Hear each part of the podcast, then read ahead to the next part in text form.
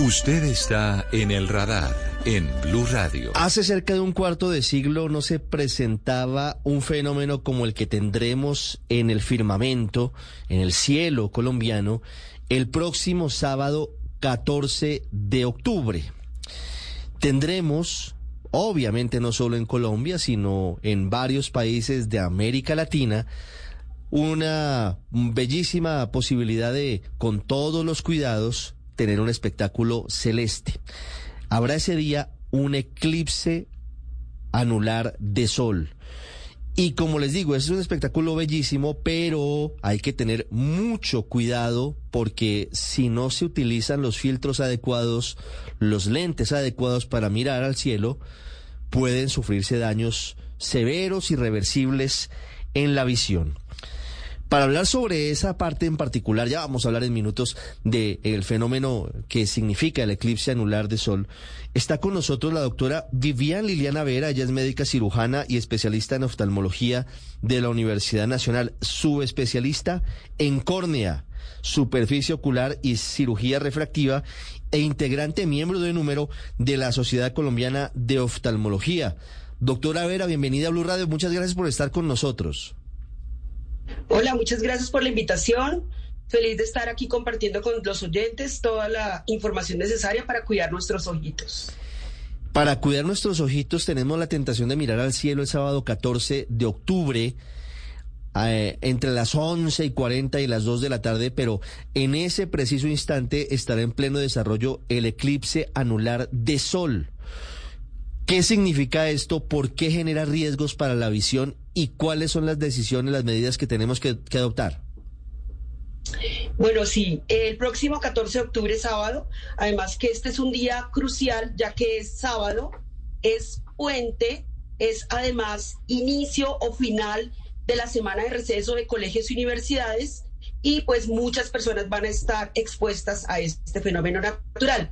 Como bien dices tú, hace más de veinticinco años no vamos a tener, no teníamos un fenómeno natural como este, y entonces pues las personas van a estar expuestas a la irradiación y las radiaciones que vienen desde el sol, ya que va a quedar una corona, por eso se llama anular, porque va a quedar un anillo visible de más o menos del siete al diez por ciento del sol, donde se van a concentrar toda la radiación ultravioleta e infrarroja, y si el paciente, si las personas miran directamente esta corona solar, van a sufrir daños irreversibles sobre sus ojos, porque los ojos definitivamente no están hechos para mirar ni las radiaciones infrarrojas ni las ultravioletas, sino solo el espectro en nanómetros de la luz visible, que es de cuatrocientos a setecientos nanómetros.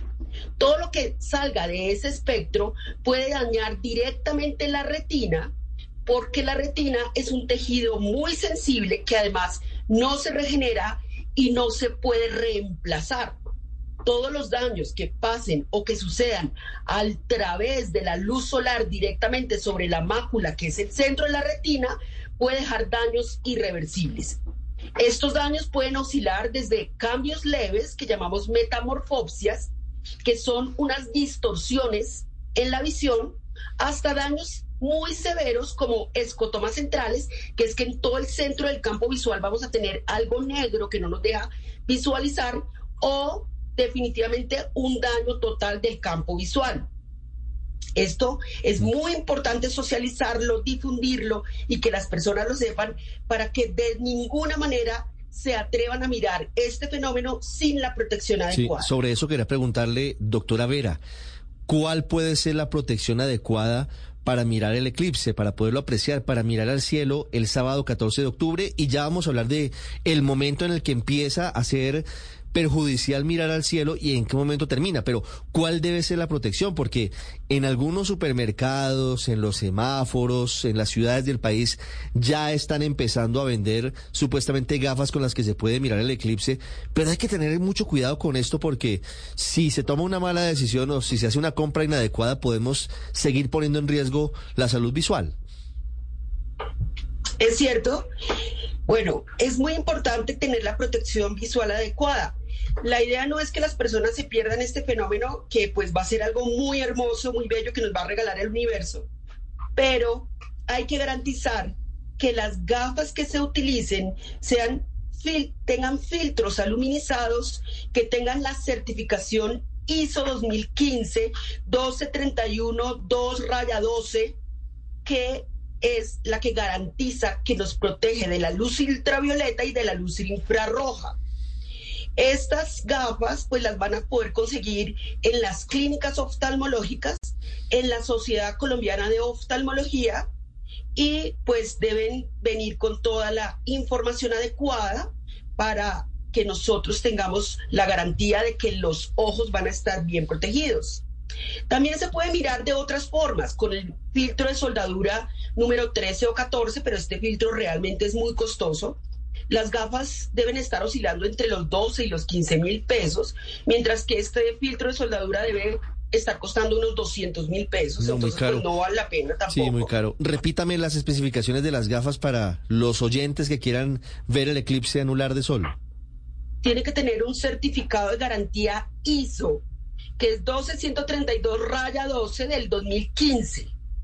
Este, es el, este certificado debe estar contramarcado en, el, en, la gafa, en las gafas que se consigan, y pues para mayor garantía la Sociedad Colombiana de Oftalmología, eh, hay una empresa que las trae directamente también que se llama Gravomark, que sé que es de muy buena garantía, y en las clínicas oftalmológicas también se está eh, vendiendo este tipo de gafas, porque pues tienen todas las especificaciones técnico-científicas para garantizar que las personas van a proteger su salud visual.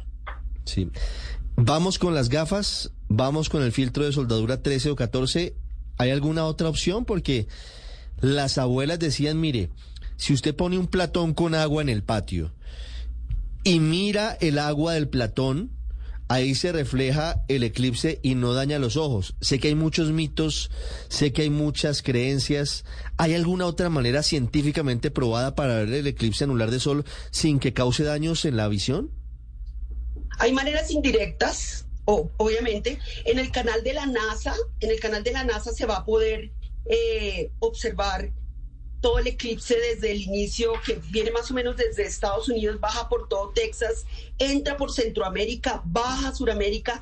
En Colombia va a estar en su máximo esplendor entre las once y cuarenta hasta las dos treinta de la tarde, y se prolongará hasta las tres treinta. En este momento, pues obviamente hay sitios donde, sobre todo Cali, en el Valle, en el Huila, en el Tolima, va a haber una eh, completa corona alrededor del sol. En, Col- en Bogotá exactamente, y en Medellín se va a observar más o menos como una C o una C invertida, que es prolongada, no está cerrada del todo. Eh, en esos momentos, pues, se puede hacer también una visión indirecta. También se puede eh, investigar cómo hacerla con una caja de cereal, que es el, el famoso filtro indirecto, que lo describen en casi todos los portales de cómo construir, que es, es interesante ese, esa dinámica que se puede hacer con los sí. niños sobre todo.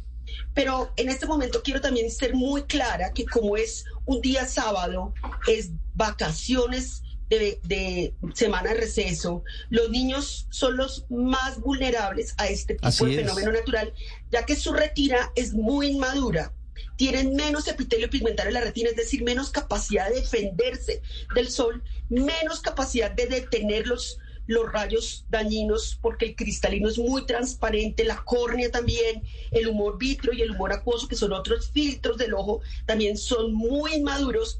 Entonces, ¿qué hacemos los con los niños? Tenemos que ser, con los niños tenemos que ser muy exigentes, muy, muy cuidadosos, porque una vez un niño vea esto directamente, es irreversible el daño. Los adultos podemos llegar a defendernos en algún grado. ¿Por qué? Porque tenemos ciertas características del ojo que nos podrían defender, como el cristalino de un adulto ya está un poquito más opaco, y esa, esa, esa opacidad en este caso es de defensa. También el humor vítreo y el humor acuoso son un poco más maduros y más, eh, digamos, envejecidos, y eso es una, también un mecanismo de defensa. La córnea también ayuda con la protección de los rayos ultravioleta. Entonces, en los adultos, digamos que a pesar de que en ninguna manera debemos mirarlo directamente. Repítanos, por favor, doctora Vera, cuál es el, el lapso, el espacio en el que hay que tener precaución para mirar al cielo? ¿En qué momento empieza a ser complicado y en qué momento termina eh, esa restricción? Sobre las once y treinta y cinco de la mañana y terminará sobre las tres y veinte de la tarde.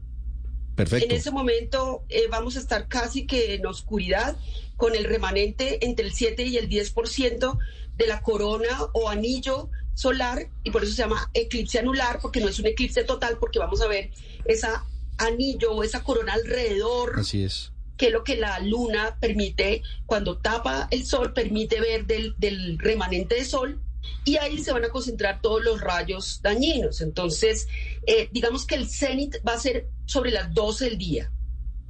Así es, así es, son las doce del día, y ahí está el plazo para tener cuidado. Doctora Vivian Vera, muchas gracias por acompañarnos, oftalmóloga experta que nos ayuda a cuidar los ojos, a cuidar la vista frente a este tema que se presenta el próximo catorce de octubre, el eclipse anular de sol. Muchas gracias.